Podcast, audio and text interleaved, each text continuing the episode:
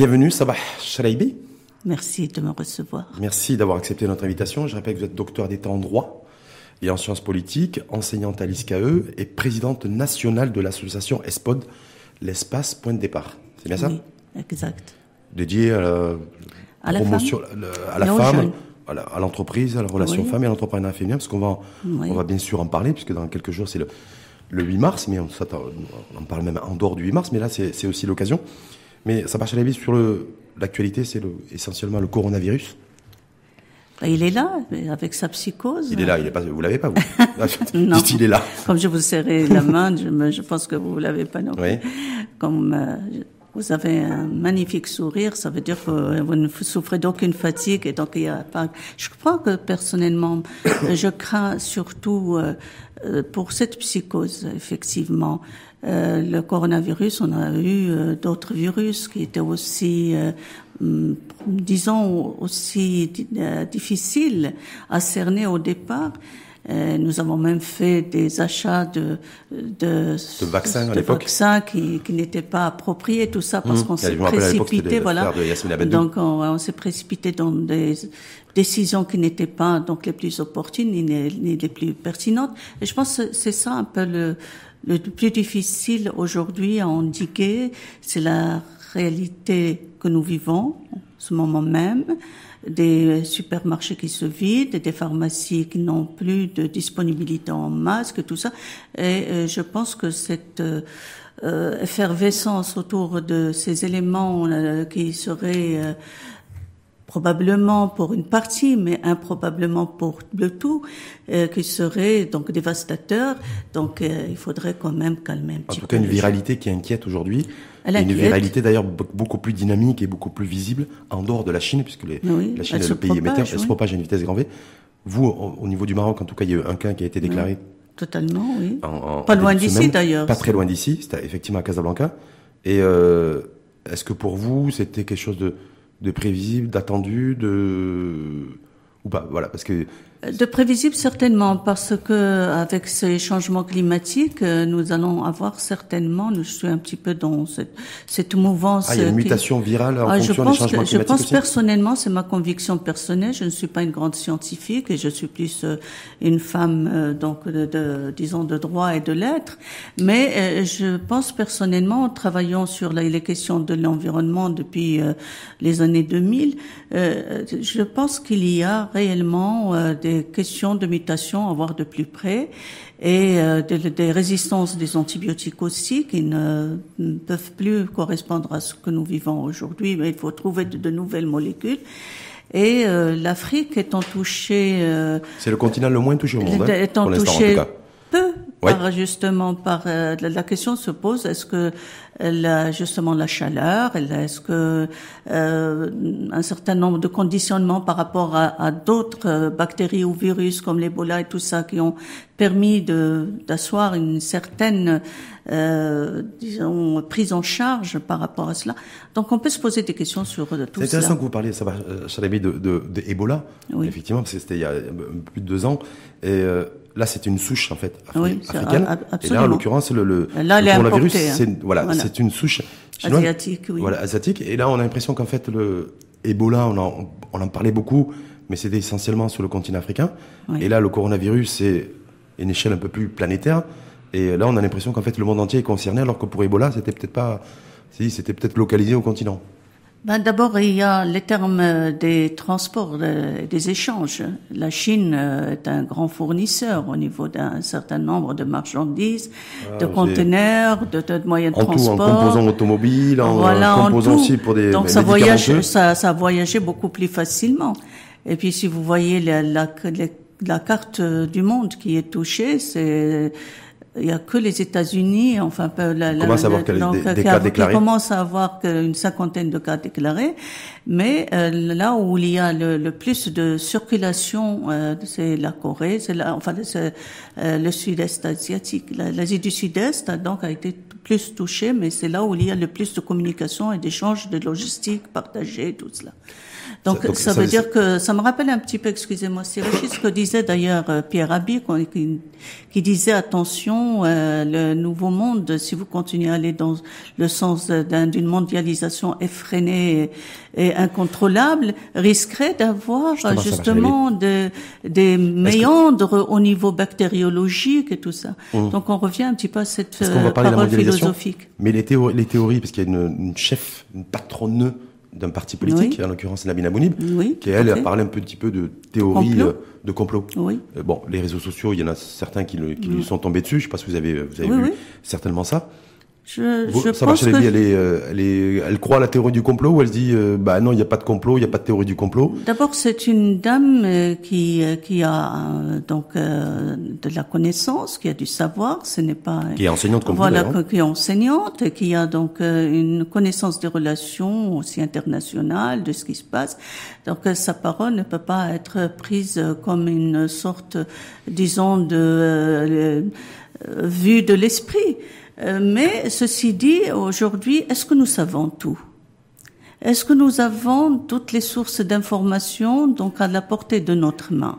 Est-ce que nous savons tout de tout ce qui peut être, et ça a été développé par ailleurs, pas, pas uniquement par Nabil Amounib, est-ce que nous, pour ce qui est espionnage industriel, est-ce que nous avons, nous savons tout? Non, il y a tout ce que vous, les médias, heureusement, vous nous apportez comme élément d'information. En tout cas, de mettre la lumière mais, sur la, sur la vérité, sur la réalité. mais puis il y a le dictat des grandes agences, le dictat des, des, des de certaines, de certains laboratoires? Quand il y a aujourd'hui, au moment où on débat ensemble, il y a pratiquement 3165 morts. Est-ce qu'on peut imaginer simplement un seul instant que, que ça, c'est la, la, la, conséquence d'une, d'une volonté d'homme avec un grand H euh, voilà, dans des labos qui ont essayé aussi des, des souches, des choses, et voilà, qui et, ce virus en fait aujourd'hui est en train de contaminer la planète. Je ne veux même pas l'imaginer parce que ça, euh, quelque part, ça nous met dans une situation non seulement de psychose ou d'angoisse, mais dans une situation tout simplement de mortalité annoncée. Parce que si c'est comme ça, si des, des, décisions se prennent comme ça au niveau des laboratoires, eh ben c'est la dissémination de ce genre de bactéries ou de virus porte atteinte donc à la survie, à de même de la planète. Donc je ne veux pas l'imaginer. Je ne peux, veux pas, je ne le peux pas. Mais ceci dit, je ne dis pas que je suis totalement dans la vérité la plus absolue. Qui peut la détenir cette vérité? Hmm. Tout simplement, tout ce qu'on sait, c'est qu'aujourd'hui, il faut. On parle tellement de euh, fédérations, de zones euh, d'échange. Pourquoi on ne construit pas des, de véritables passerelles et de véritables ponts d'entraide pour, pour tout simplement que tout ce qui est endémique soit stoppé? Mais là, vous, vous, pensez que la communauté internationale et les grandes puissances économiques et, financières mondiales ne se mobilisent pas ou pas suffisamment pour trouver ce virus, antivirus au coronavirus? Je pense que euh, non, il n'y a pas une, à part l'OMS qui essaie de, qui est une organisation quand même euh, onusienne. Et qui tire la sonnette d'alarme. Qui tire la, la, sonnette d'alarme. Mais aujourd'hui, c'est des véritables laboratoires au niveau de l'Europe, au niveau de l'Amérique du Nord, au niveau de l'Asie la, de, de, du Sud-Est, qui doivent se, donc, euh, il y a, il y a des systèmes d'échange, bien sûr, on le mhm. sait. Il y a des communications, donc, entre ces laboratoires. Mais il faudrait que les lobbies pharmaceutiques ne soient pas à l'affût d'une quelconque découverte et nous savons que l'enjeu est là aussi. Donc il faut une véritable mobilisation parce que il y a un risque planétaire. Mmh, et de propagation. En tout cas, au niveau du Maroc, il y a le chef de gouvernement qui a fait un point presse, qui est accompagné du ministre de la Santé. C'est une excellente chose. Ouais, il a dit, bon attention, plus de bisous pour se dire bonjour, on se fait plus la bise, on se serre pas la main, on se lave les mains régulièrement avec du savon. Oui. Et euh, pour éviter effectivement des... Euh, propagation du propagation virus. Est-ce que c'est euh, les bons conseils Est-ce que c'est sage de dire ça Ou est-ce qu'il faut aller au-delà? C'est sage d'abord. Ça prouve qu'il y a une communication entre les responsables politiques et les citoyens. Ça, inaugure une page. C'est important quand même parce que la santé de l'individu est, est primordiale et, et c'est, elle est plus que cela, elle est essentielle, même à la survie. Et il vous a convaincu quand il y a eu ce point de presse? Ça vous a convaincu de, la prise de parole en tout cas des Moi, je trouve que je trouvais que c'était une parole sage, bien orientée, assez responsable, assez conséquente. Maintenant, en parlant de conséquences et d'actes conséquents, il faut aller plus.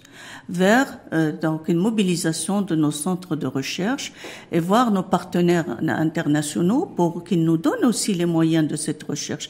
Pourquoi donc nos jeunes Marocains ne seraient pas même aujourd'hui dans les différentes, euh, disons, instances de recherche fondamentale et scientifique ne trouveraient pas aussi des pistes de solutions. Hmm. Donc euh, voilà, il, il y en a qui travaillent dans les laboratoires internationaux, mais quand vous parlez de conséquences, il y a une conséquence directe, oui. en tout cas qui n'a pas été encore abordée mhm.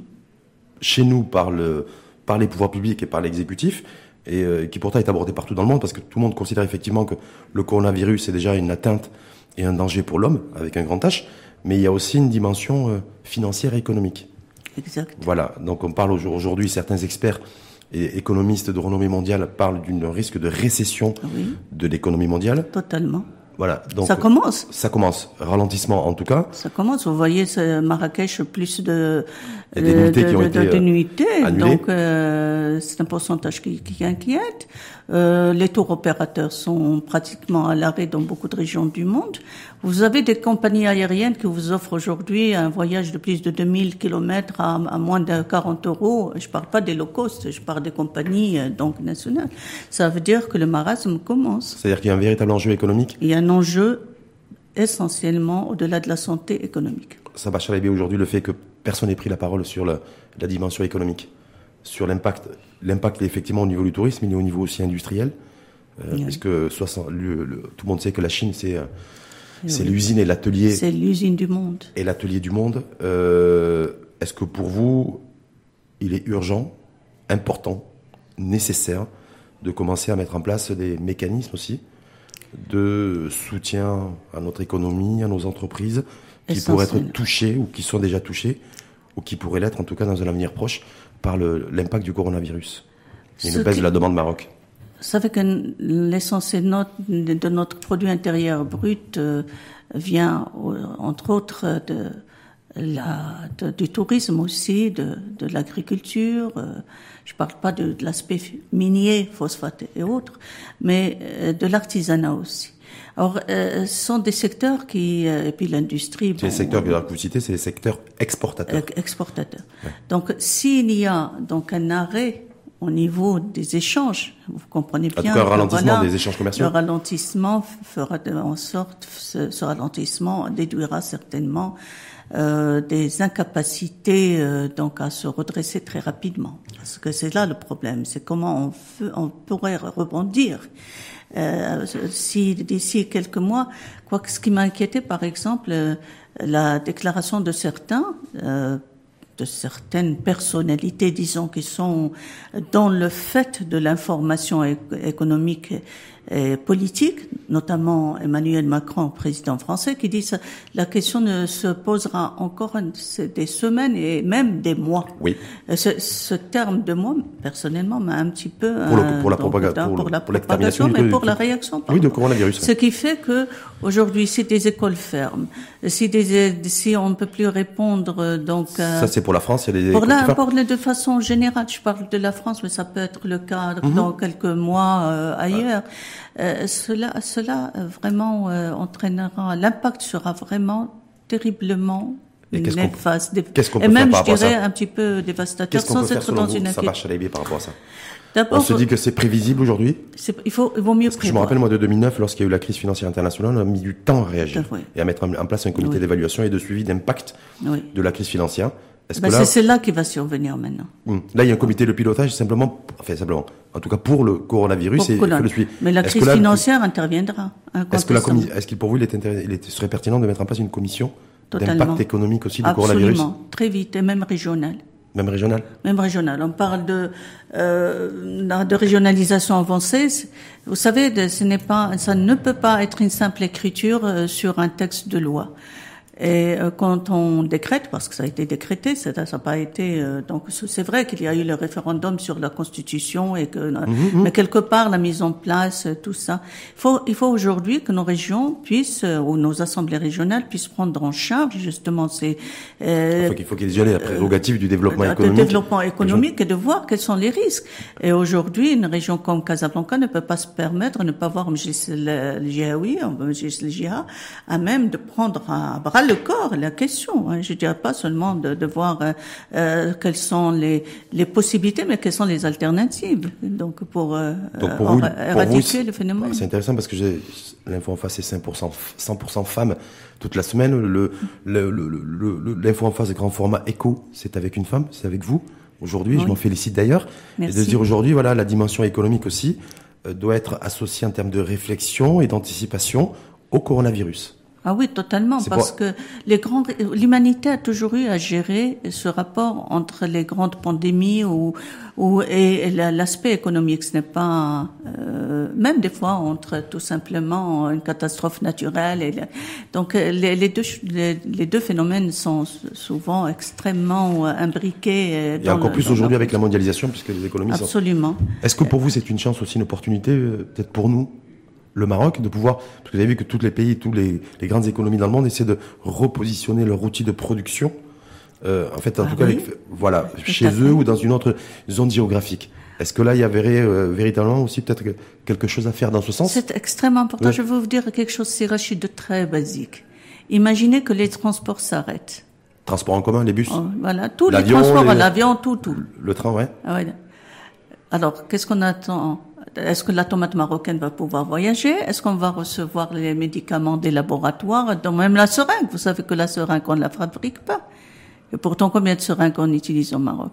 Ça va nous pousser à réfléchir sur justement les voies alternatives du développement de notre production. Et de la production industrielle. Et de la politique industrielle. Le Maroc n'est pas un pays dont la dans la production industrielle malheureusement et depuis l'ouverture à tous ces, à toutes ces zones on a on en a perdu moi je sais que autour de moi le textile ça a été une sorte vraiment de d'atteinte à leur marché d'atteinte à leur production à mmh, toutes mmh. ces entreprises on l'a vu d'ailleurs avec l'accord de avec la Turquie bah, oui, avec la Turquie mais ça veut dire quoi? Ça veut dire que le redéploiement sur soi n'est pas une, toujours une mauvaise chose sans être dans un chauvinisme non, non, euh, réducteur non, non, complètement. non mais la façon de de, quand je parlais de rebondir, voilà. Explorer une piste dans ce sens. Est-ce qu'on peut encore le faire? On peut. Est-ce qu'aujourd'hui, parce que la Chine qui produit grosso modo entre 70 et 80 de la production industrielle de masse à travers le monde, est-ce que c'est aussi la Chine qui a une capacité d'avoir un coût du travail euh, qui, est, qui est performant, mm-hmm. compétitif, d'avoir des, des, hommes et des femmes aussi formés des, et disciplinés pour certaines, certaines tâches euh, et le travail minuté Est-ce que ça veut dire que nous, aujourd'hui, euh, on peut, on, a cette culture aussi de du travail, de l'effort, de la discipline pour pouvoir aussi peut-être récupérer quelques marchés? Ça sera ça? Sur le terrain industriel. ça sera ça ou alors tout simplement végéter. Ah, Donc euh, on n'aura pas le choix. Là, euh, quand je parle l'agriculture maintenant, Heureusement que le Maroc a toujours donné à ce secteur donc une certaine importance. Maintenant, il faut qu'elle devienne une importance certaine et non pas une certaine importance. Mmh. Alors, je parle par exemple du, de, de, sur le plan du, du le champ minier. Eh ben, le Maroc a fait beaucoup d'efforts dans ce sens. Mais on a beaucoup d'autres efforts dans ce sens. Je, pour ce qui est de euh, de notre euh, réorganisation en quelque sorte de, de, de façon globale de l'économie. L'économie des grands chantiers est très importante, hmm. c'est vrai. C'est la politique des. Mais l'économie solidaire et sociale n'est hmm. pas donc et, cette grande économie des chantiers n'est pas exclusive d'une économie sociale et solidaire capable de porter justement les projets et de créer cette cohésion sociale dont nous avons besoin. Et tout cela donc ça sera des orientations stratégiques qui nous permettent permettront peut-être d'être dans cette capacité, comme je le disais tout à l'heure, de rebondir. En tout cas, vous pensez qu'il y a une opportunité à ce coronavirus et son impact économique sur le terrain industriel, sur la production industrielle Oui. à euh, savoir si on est capable de relever le, le, défi, le défi de, la production industrielle. Le défi de la production et de la capacité à, être dans l'autosuffisance dans certains secteurs. Et à maîtriser les intrants, à maîtriser, le coût énergétique et le coût du travail. À corriger certaines, euh, certaines euh, défaillances des, des IDE, parce qu'il y a ce qui est intéressant bien sûr, et incontestablement, mais ce qui peut être notre capacité à mieux les négocier ou autres euh, mmh, moyens. Mais il faudra plus d'investissement privé aussi. Ah, eh ben, c'est là où la, la, on interpelle notre bourgeoisie, notre secteur. Ah, pour vous, la bourgeoisie, c'est l'investissement privé euh, Je vais, je vais vous dire, donc, quand je parle de bourgeoisie, c'est par rapport à mon, à ma formation un petit peu euh, donc juridique et, et, de, de, de Sciences Po. Euh, c'est vrai que la terminologie aujourd'hui a changé, mais je dis aujourd'hui, quand je mets cette euh, expression entre guillemets, arrêtons d'être dans le ciment, dans le béton, dans, dans des choses qui, euh, qui peuvent euh, aujourd'hui, euh, le capital peut aller vers ce qui peut être création d'emplois. Ça va, quand on est investisseur, généralement, quand on investit, on va investir dans des secteurs ou des segments où il y a la rentabilité la plus conséquente. Absolument. Voilà. Donc, est-ce qu'on est-ce que vous en voulez à ceux qui investissent dans le, dans l'immobilier, par exemple, ou dans le, en tout cas dans la pierre, parce que la, rentabilité non. Est, intéressante, ou vous en voulez à des politiques publiques qui ont quelque part implicitement motivé et, incité ces, investisseurs à investir dans des secteurs comme le BTP ou comme, en tout cas pas le BTP, mais surtout l'immobilier. Voilà. Donc je vais nuancer ce propos. Oui. Euh, D'abord, le secteur est lui-même un petit peu en ce moment en crise, donc on peut pas. Hein, le, voilà. Donc quand je dis, euh, je parle des personnes qui ont les moyens d'investir, qui ont, qui n'ont pas. Je parle, je parle de, de personnes euh, ou de groupes de personnes qui sont dans l'enrichissement par la pierre, c'est-à-dire que ne cherche l'enrichissement que par la pierre. Vous avez une maison, il y en a, il faut deux, il faut dix et tout ça, au lieu d'investir dans la création d'emplois.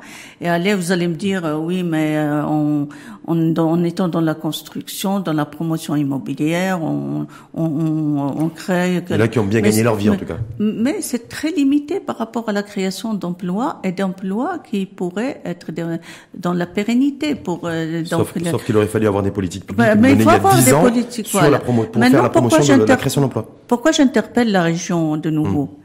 Parce qu'il y a des régions aujourd'hui où la, disons, l'offre, l'offre en logement est suffisante. Et on peut se lancer dans d'autres investissements. Mais ça, pour ça, il faut l'investir. Il a besoin aussi d'une visibilité relativement large. Je vais parler avec vous aussi du, euh, du modèle de société parce que vous êtes une femme et une femme engagée. Mm, oui. Euh, il y a le 8 mars, on le met de côté un peu le 8 mars femme engagée depuis plus de 30 ans. Oui. Voilà, femme engagée depuis plus de 30 ans sur différents terrains oui. de réflexion. Je crois que vous étiez membre de la commission euh, qui a réfléchi de réflexion sur le nouveau code de la famille. Oui, le rapport de, développement humain dont le comité directeur euh, que Sa Majesté nous, voilà. nous avait proposé. La société aujourd'hui, le modèle de société. Modèle de société. J'ai l'impression, c'est que moi et mon petit doigt, que le modèle de société aujourd'hui n'a jamais été aussi abîmé qu'il ne l'est. Vous vous trompez pas. Je me trompe ou je me trompe pas? Non, vous vous trompez pas. D'accord. Pourquoi ça J'ai le regret de le dire parce que nous sommes aujourd'hui dans une phase, si c'était pas le cas, la plus haute autorité du royaume n'aurait pas lancé justement cet appel à revoir notre modèle de développement. Mmh. Nous avons un jeune roi euh, qui est conscient, donc qui, qui, a un système de veille sur son peuple et sur sa nation. Mais pourquoi la veille sociétale? Qu'est-ce qui se passe au niveau, de, au niveau sociétal? Parce que c'est ce que je vous disais tout à l'heure. Pour avoir une cohésion sociale, il faut être dans une redistribution de richesses qui soit équitable et qui soit justement un responsable équitable et responsable. Alors pour cela, il faut qu'on arrête d'investir n'importe où et n'importe comment. Il faut créer cette conscience nationaliste. Est-ce que pour vous, excusez-moi de vous couper, mais est-ce que pour vous la principale difficulté et la principale fracture, elle est euh, du fait que les richesses sont mal, mal redistribuées, ou elle est sur le fait que les idéologies aujourd'hui ne sont pas opposables? C'est compliqué. On a des, des courants de pensée, des conservateurs, des progressistes, beaucoup de choses. Je me souviens d'un vous, vous avez, je crois, contribué aussi à un livre, Femmes et religion, euh, point de vue. Voilà, c'était il y a plus de dix ans. voilà. Absolument. Voilà. Donc je me dis, euh, est-ce qu'il y a des choses qui auraient dû être réglées oui. et qui ne l'ont pas été et qui aujourd'hui, en fait, euh, ben, se posent avec acuité? Oui, Monsieur oui, je vais vous dire, nous avons une grande contradiction hmm. entre le temps politique, le temps juridique et le temps social. Sont ces temps qui ne coïncident pas. C'est là où se trouve notre problème essentiellement. Nous avons des lois qui ne sont pas appliquées. Et nous avons des lois qu'on met presque une génération à mettre en place. Je peux citer un exemple. Si je vous ai parlé de l'intérêt aujourd'hui, et c'est pas uniquement au Maroc. Regardez Macron ou, ou même euh, au niveau des États-Unis, on s'y attache maintenant fortement. Au Canada particulièrement aussi, c'est l'économie sociale et solidaire. Oui. Comment la revisiter, comment la, en faire le vivier? Eh ben, écoutez, en, en 2014, la France a adopté son texte, donc sa loi organique sur l'économie sociale. On a été très inspiré tout de suite pour dire qu'il faut reprendre cette, cette réflexion au Maroc. Et ça a été. Ça, vous êtes sur la redistribution des richesses. Non, c'est c'est pas bah, tellement des sur mécanismes, en tout cas, de, de... sur des, des, des, mécanismes à mettre On va y en place revenir, parce que je sais qu'avec les spots, vous êtes positionné là-dessus, mais sur sur la fracture idéologique. Et sur la fracture idéologique, il y a Parce que j'ai l'impression de... qu'en fait, on n'est pas très courageux. On n'est pas très audacieux. Et, ça, et du fait que pendant 15-20 ans, en fait, il y a des, des problèmes de fond, on n'a pas voulu les voir. On n'a pas voulu les régler. Et ce qui fait qu'aujourd'hui, eh bien, lorsque vous parlez du, de la réintroduction du français, et c'est pas l'enseignante que vous êtes que je vais le dire, le- comme langue d'enseignement, eh bien, il y a des oppositions. Et des oppositions idéologiques. Oui. Voilà. Aujourd'hui, quand on parle de la place de la femme, du statut de la femme euh, par rapport à l'homme et sa place dans la société, eh bien, il y a une majorité, peut-être, d'opinions, peut-être qui s'expriment pas forcément, mais qui n'est pas forcément en adéquation avec une minorité. euh, voilà, comme on l'a vu le débat sur les libertés individuelles. Vous voyez? Donc c'est c'est ces penchants-là, en fait. Je vous remercie, je vous remercie de cette euh, perche parce qu'elle nous donnera tous à réfléchir, oser, avoir le courage de dire les choses. Et ce qui est euh, pour moi euh, un risque majeur, c'est quand même, même au sein des partis qui sont censés exprimer la, la, la voix de- ou les voix d'un peuple. Vous avez des tendances qui s'expriment pas au sein des partis où on fait taire dès l'instant où elles s'expriment. Et ça, ça nous, ça a été une des causes. Moi, je mets un index aussi sur les partis, excusez-moi, et les formes, les organisations politiques de façon générale, parce qu'elles n'ont pas été à même juste de prévoir et de prévenir et de corriger tout ce qui pouvait faire porter atteinte à, à la société, à son harmonie, à sa, sa cohésion. Ça, je suis d'accord avec vous pour les partis. Est-ce que, les, est-ce que la société civile aussi, ou une la certaine société civile aussi. Est-ce qu'elle a été, elle est-ce qu'elle aussi n'a pas été en capacité de porter les messages qu'il fallait au moment où il le fallait? C'est-à-dire que la société civile qui a une vision conservatrice, bien, portait que le conservatisme. Ouais. La société civile qui avait une, une vision progressiste portait une vision progressiste. Mais il n'y a jamais eu une société civile, ou très peu en tout cas, qui a porté une vision Même celles qui sont dans en le, fait, le unifiés. progrès, et je peux en Oui. témoigner même en tant que femme, et je vous parlerai des, des projections dans le futur dans ce sens. C'est qu'il y a très peu, justement, de tentatives de fédération pour créer des véritables réseaux, pour construire une véritable voie au niveau de la société civile. Vous avez près de 130 000 associations au Maroc. Et euh, Choubani avait essayé de, de voir un petit peu les, les grandes tendances. Et vous avez donc la majorité qui sont soit des euh, des associations de parents d'élèves, des associations sportives, mais finalement les associations capables d'apporter une réflexion sur les orientations politiques, elles sont peu nombreuses et elles sont souvent combattues par les partis ou quand elles sont intégrées par les partis, elles sont dans la ligne politique du parti. Ouais, parce comme que des vous fois, c'est des- ONG satellites ligne, de partis politiques. Voilà, exactement. Et ça, ça nous a porté un peu euh, un grand préjudice parce que euh, finalement, cette fragmentation. Nous, on a, nous avons au départ, euh, quand nous avons lancé euh, Alternative euh, à, à l'époque euh, avec Ali Ben Amour, avec, euh, de- je citerai pas tous les noms. J'étais membre fondateur de cette euh, association. On, on, on a milité dès le départ pour la recomposition du champ politique, de façon à ce qu'il n'y ait pas dispersion des partis, recomposition même au niveau Je de la société civile. oui. Et, et maintenant, euh, malheureusement, je, peux dire qu'on n'a pas réussi hein, donc, euh, dans, notre action, même si nous avons Parce que, soulevé beaucoup parce de que quand vous dites pas réussi, c'est quoi? Déjà, c'est bien de le reconnaître. Et en Oui, même temps, c'est renvoyer la patate chaude à la commission spéciale Nouveau Modèle de Développement qui cristallise aujourd'hui toutes les attentes et tous les espoirs.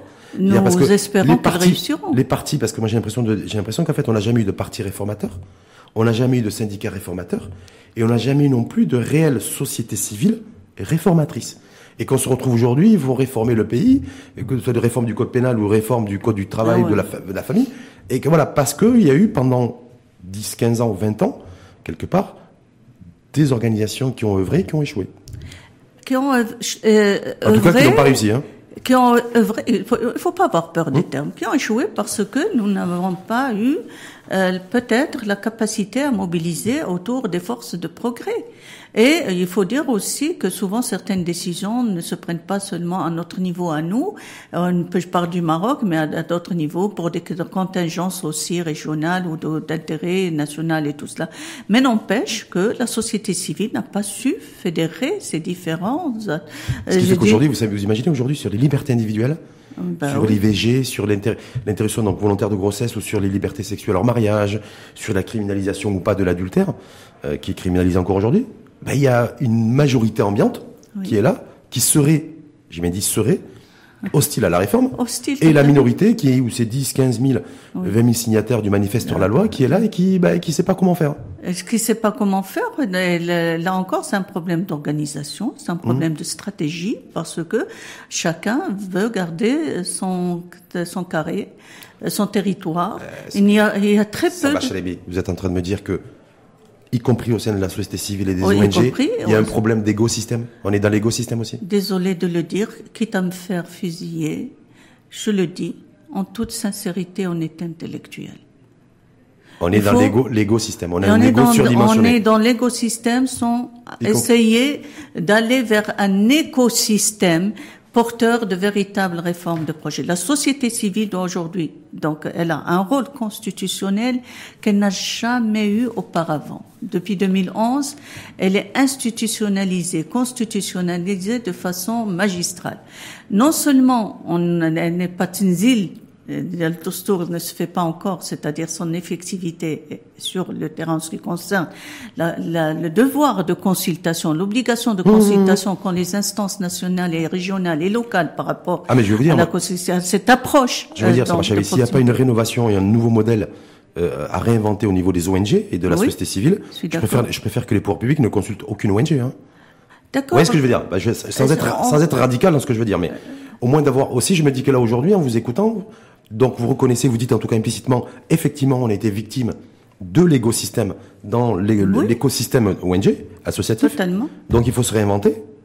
Mais je vais vous dire, euh, je pense que cette responsabilité est partagée. Je ne suis mmh. pas aussi euh, donc euh, ferme que vous sur la question de la responsabilité qui ne serait qui n'incomberait qu'à la société civile. Non, il y a des facteurs de blocage, il y a des résistances, il y a des et puis euh, quand la démocratie euh, c'est pas toujours le meilleur, euh, on le sait, on le sait, la démocratie peut avoir aussi ses, ses limites par rapport à certaines situations, quoique je suis foncièrement démocrate mhm. et donc défendant le principe d'un état de droit.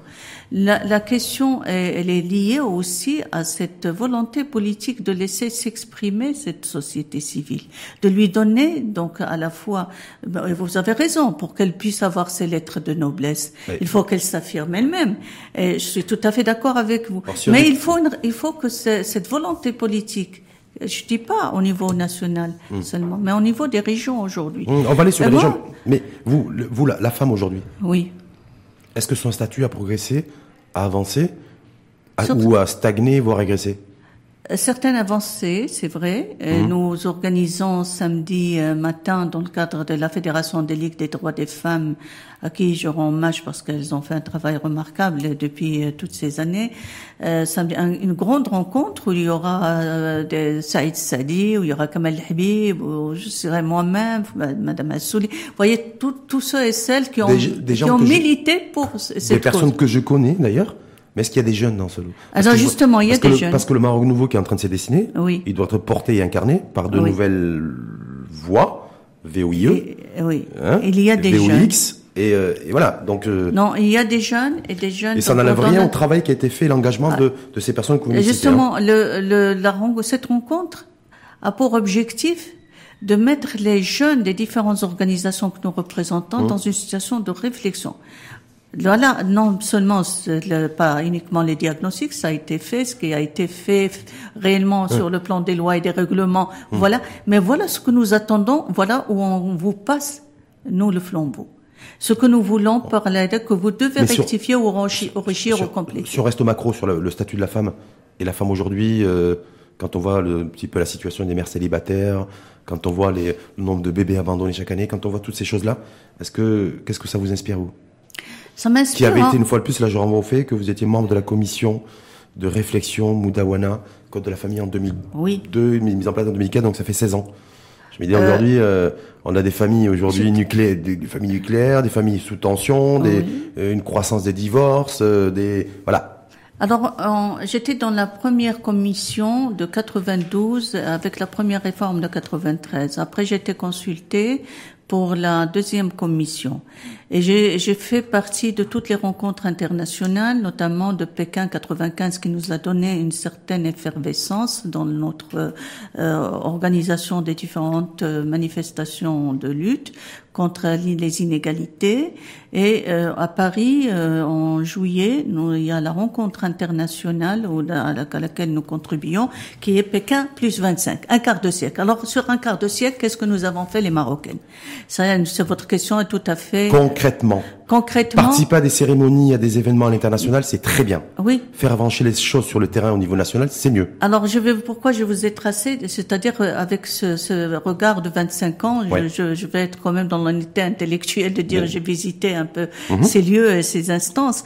Euh, Feu Hassan II, donc nous, euh, Sa Majesté Hassan II nous avait dit, écoutez, je ne peux pas.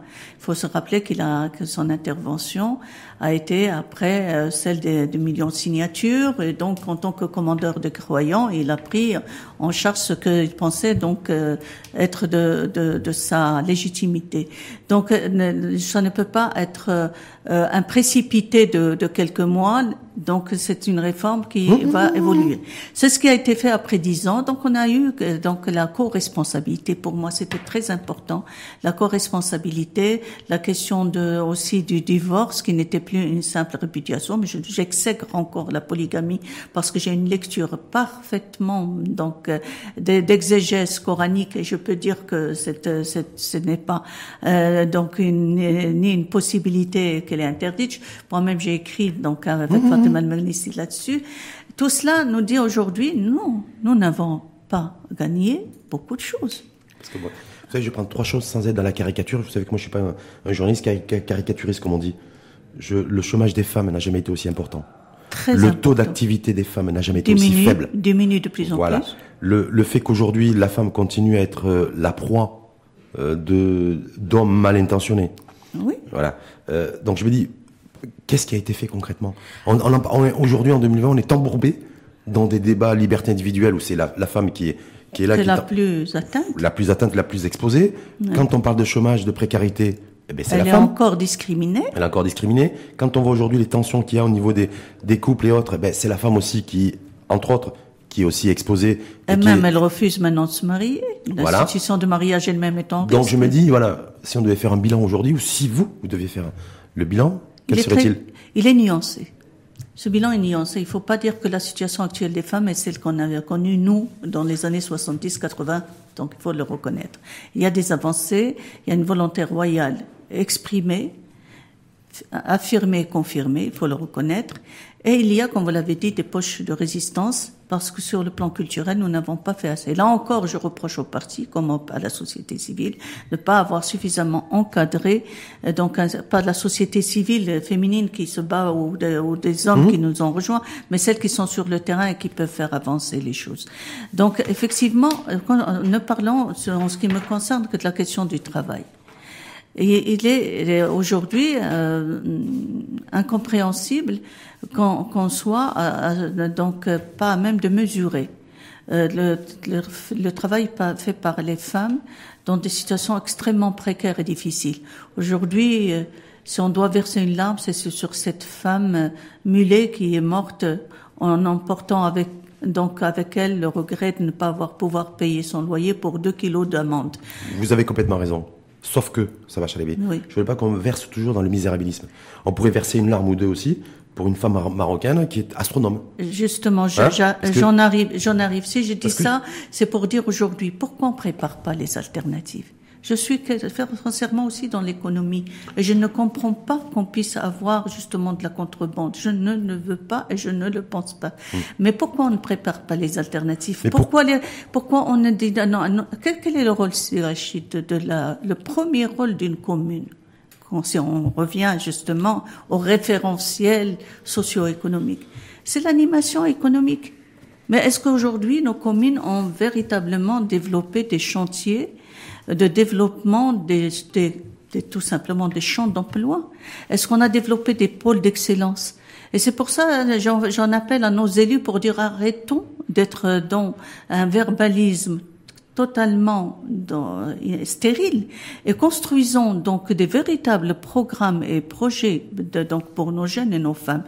Euh, je suis, je, m'active beaucoup dans la Médina, l'ancienne Médina de Casablanca, comme dans d'autres régions de précarité, euh, donc euh, dans le cadre de MCA par exemple, du Millennium Challenge, mmh, dans mmh. certaines régions défavorisées.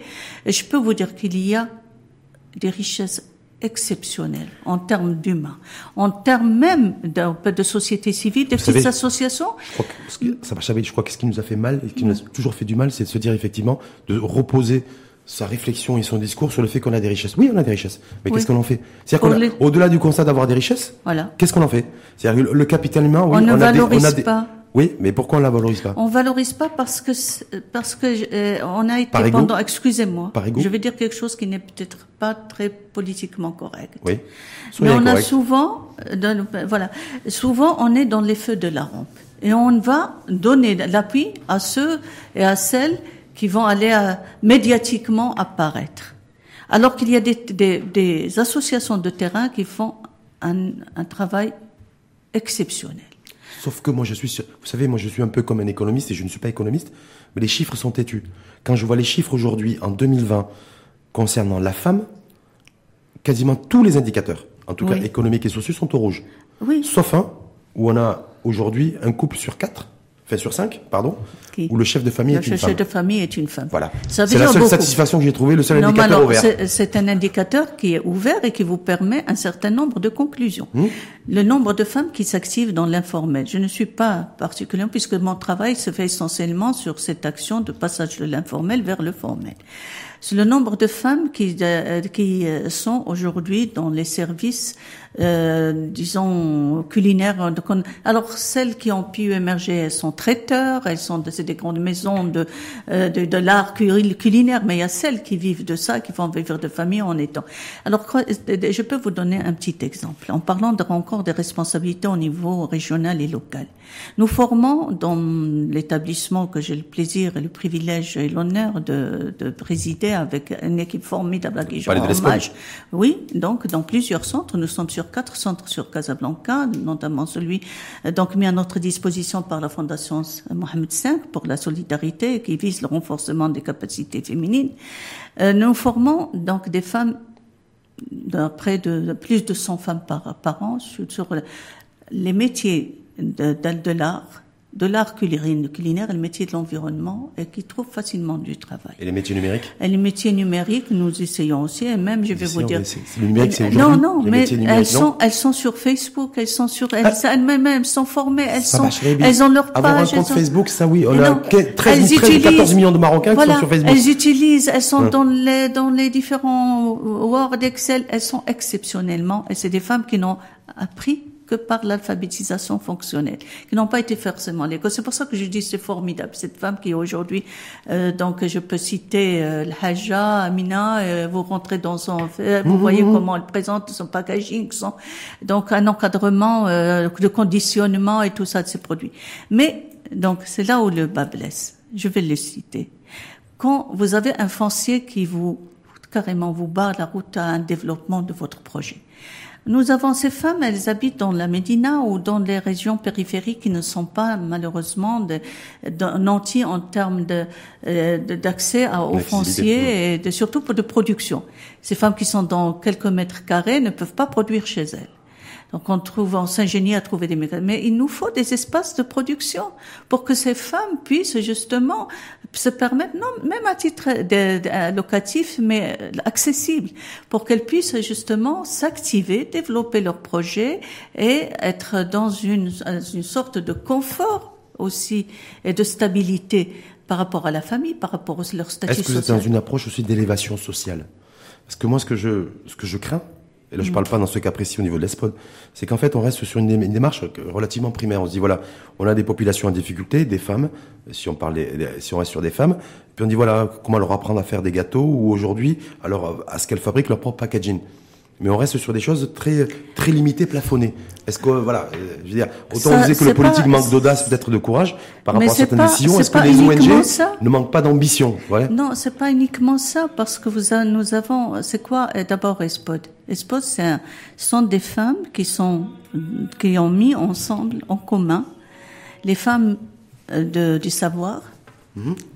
un peu ce que nous sommes en main, les femmes de l'avoir qui ont de l'argent et les femmes de l'art, sans être dans une forme de rime. Euh, ces femmes qui, ont un savoir-faire, qui sont dans cet art. Ces femmes qui ont de l'argent, elles apportent, elles aident, elles créent. Mais nous avons des femmes qui sont chefs d'entreprise, donc qui sont extrêmement, elles sont, on ne s'est pas formé en syndicat. Moi-même, je suis dans l'arbitrage, je suis dans le conseil, mais d'autres sont carrément des véritables entreprises, ACGM et tout ça. Mais nous, nous sommes... La FEM aussi d'ailleurs. La, la FEM, euh, donc nous avons une dame qui, on en reparlera, qui est de la FEM, qui est avec nous aussi. Donc, je parle des spots. Hein, mhm, oui, oui. Euh, donc, ce sont ces, ces, ces femmes donc qui ne se sont pas constituées en syndicat pour leurs propres intérêts, c'est pas un syndicat de femmes patrons, ce sont des femmes au service de la promotion de l'entreprise. Voilà Espot. Voilà ce qui nous différencie des autres associations et c'est pour cela qu'on existe depuis 30 ans que c'est la première association à avoir parlé de femmes, d'économie et d'entreprise. Parce que nous croyons l'autonomisation. Et là, je reviens à votre réflexion. Nous avons fait le choix de l'autonomisation économique des femmes qui sont dans la précarité ou des jeunes diplômés chômeurs mhm. ou des femmes qui veulent développer. Nous avons par exemple dans notre rang même, c'est des femmes qui sont dans l'aviation, qui sont dans les, des compagnies ou actionnaires ou nous savons. Donc, ce n'est ce n'est pas l'image qu'il faut renvoyer de. de ah, je ne sais pas l'image, moi simplement, je suis en train de dire le statut de la femme aujourd'hui en par 2020. Par contre, on sait que si on veut améliorer le statut des femmes, il faut leur autonomisation économique. Et cette expression, nous l'avons mise en place depuis 30 ans. Parce que là, il y a un programme intégré d'appui et de financement aux entreprises. Vous avez vu ben, on, on y est même avant voilà, qui, On y était même avant parce que nous avons des conventions signées avec toutes les banques depuis X temps. Nous travaillons sur les jeunes porteurs. Nous sommes en voie de donc nous avons constitué. Vous savez que là, en parlant justement des médias et des nouvelles technologies de la formation, la première, les premières créations de jeunes sont parties des spots. La première fois, c'était il y a 30 ans, nous avons développé, un, donc créé, mis en place une première coopérative pour les jeunes qui étaient, qui venaient d'être formés, qui n'avaient le moyens. Et puis cette coopérative de neuf personnes, après, elle a tellement, on l'a tellement bien accompagnée, elle est exposée. Et maintenant, je peux vous, je, je ne peux pas faire de, donc de, de publicité, mais pour vous dire, nous allons de la toute petite entreprise à celle Sauf que quand on regarde les résultats au niveau national, oui. on voit que le taux d'activité des femmes étant et tant que vous imaginez, on est passé de 30 de 30 à, 23 Un peu moins même de 23% Je peux vous dire que c'est des chiffres un petit peu euh, à étudier. En 15-20 ans, voilà. Donc je me dis, moi, mais qu'est-ce qui se passe? Moi, je veux bien que Spot fasse, bien, fasse plein de choses et fasse plein de choses bien. Il n'y a pas que, que d'autres et que d'autres ONG aussi et que d'autres associations. Mais, mais, je me dis à moi, quand j'aurai des résultats, ils sont, on est en décroissance. Vous savez que quand on, parle, est-ce qu'on a, nous avons réussi notre système de formation? Je suis dans l'enseignement depuis quatre décennies. Chaque fois que j'ai pris la parole au niveau de l'enseignement, au niveau des orientations pour l'enseignement, notamment supérieur, j'ai dit arrêtons de former et je crois que j'étais la première à le dire tout le temps. Depuis des décennies, ça s'est revenu dans plusieurs conférences et écritures. Arrêtons de former pour le salariat, formons pour l'entrepreneuriat. Mhm. Et mes étudiants qui sont aujourd'hui dans plusieurs centres de décision pourraient vous le répéter. Donc ça, c'est aussi important. Est-ce que quand on parle, quand la CGM parle d'adéquation entre la formation et, l'emploi, mhm. qu'est-ce que nous, nous, nous avons fait au niveau de cette collaboration immédiate entre les centres de formation et CGM. Nous, il y a des responsabilités de tous. Et, je vais aller encore. Responsabilité de tous quand elle est assumée. Parce que moi, ah, moi j'assume. Oui, mais j'ai vu, vous l'avez dit. Mais il veut dire, il y a d'autres, peut-être d'autres patrons ou présidents d'organisations qui ne l'assument pas forcément. Et, des associations à qui même on a reconnu l'utilité publique, mhm. ce qui est vraiment dramatique, mhm. et qui ne sont même pas à même de produire leur, leur euh, disons malheureusement pour et, je, je m'en je m'en sens affligé qui sont pas capables de répondre à cette reconnaissance de l'utilité publique c'est quoi la reconnaissance? C'est la capacité à lever des fonds et à être dans la pérennité eh ben, ces associations qui ne sont pas mhm. capables, est-ce qu'on continue à le reconnaître Justement, ça va jamais. Pour, pour, en guise de conclusion, c'est euh, il y a la, la, la, commission spéciale nouveau modèle de développement qui va remettre son livre en, en juin. Oui. Est-ce que va Chalabi a des attentes particulières oui. à l'égard de cette commission présidée par Cheikh Ben Moussa? Oui. Euh, J'ai eu le plaisir de travailler avec ces Rachid sur, euh, euh, euh c'est pardon, c'est. Bah, Rachid, c'est moi, je suis pas président de la commission. Vous êtes président d'un centre de réflexion qui est le nôtre en ce moment d'ailleurs. Non, non, je parle de Shakib Ben Moussa et donc je salue la l'honnêteté euh, de, de l'homme et euh, son état intellectuel. J'ai travaillé pendant deux ans dans le cadre du rapport de développement humain dans le comité directeur où nous étions deux femmes, Madame Rahma Bourqi et moi-même, avec Feu Bellafqi, Miziane Bellafqi, Rachid Belmokhtar et tout ça et Tawfiq Mouline et toutes ces mhm. personnes qui ont, nous avons produit. Il y avait des pistes formidables. Nous avons mis en place toutes les tendances lourdes en disant voilà les pistes d'un Maroc possible. Alors moi ce que je souhaite, première attente, que euh, ce qui, euh, les conclusions soient mises en œuvre et qui et, qu'on mette en place les, mécanismes de mise en œuvre. Parce que, que, ce rapport de développement humain, nous avons perdu quand même plus de 15 ans, alors qu'il y avait des pistes formidables, des alternatives exceptionnellement euh, et scientifiquement euh, reconnues si elles avaient été déployées. Mais pour la femme, vous avez des attentes Alors pour la, la femme, ce que j'attends, c'est d'abord d'arriver à donc des enlever, faire un tamis de ces lois qui ne sont pas appliquées. Elles sont des, des centaines de, lois. Et de faire donc d'enlever de, les quatre pages dans le carnet d'état civil de ne pas reconnaître de facto la polygamie comme étant institutionnalisée. Nous sommes dans une contradiction. On ne veut plus de ça. En ce qui concerne le travail, d'imposer au niveau des conseils d'administration, des conseils de surveillance, au niveau des grandes entreprises. Je suis professeur aussi en droit des affaires. Des quotas. Et donc, et donc d'imposer. Vous savez, c'est pas uniquement le quota qui est intéressant. pour moi, il peut être effectivement une atteinte euh, quelque part à l'égalité des chances, euh, si on parle de démocratie pure, mais de, de, trouver des mécanismes en interne de promotion. Donc il y a, il y a assez d'ingéniosité pour trouver euh, cela qu'on donne aussi au niveau de la circulation des richesses. Donc un certain euh, les zones industrielles, par exemple quel quota on donne aux femmes? Quel moyen d'accessibilité? Le foncier de façon générale. Sous la liette, aujourd'hui on le reconnaît un, un certain droit, mais il est plus certain dans la mesure on n'accompagne pas, nous n'avons pas les mesures, les moyens d'accompagner les femmes pour qu'elles puissent produire au niveau de leur lot de terrain. Euh, nous sommes une association, nous sommes des femmes qui réfléchissent, parce que nous sommes d'abord une, donc dans le plaidoyer, dans l'action de terrain. Nous mmh. montrons les pistes, mais nous sommes sur quelques régions. Nous travaillons dans le cadre de rapport de, dans, dans le cadre de, de, MCA aussi. Donc, nous travaillons dans les mmh. cercles de réflexion. Mais nous écouter ne suffit pas. Nous entendre ne suffit pas. Nous donner les moyens d'action et donc adresse ceux et celles qui portent vraiment le pays dans leur cœur.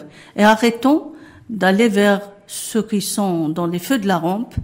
Alors, voyons les terrains, voyons les bilans, voyons et je revendique une seule chose. Oui, pour finir. La reconnaissance d'utilité économique pour ces associations qui militent réellement pour la cohésion entre sociale. Entre les ONG qui performent avec chiffres à l'appui et, les ONG qui ne performent pas. Pas uniquement la cohésion, la reconnaissance d'utilité publique, oui.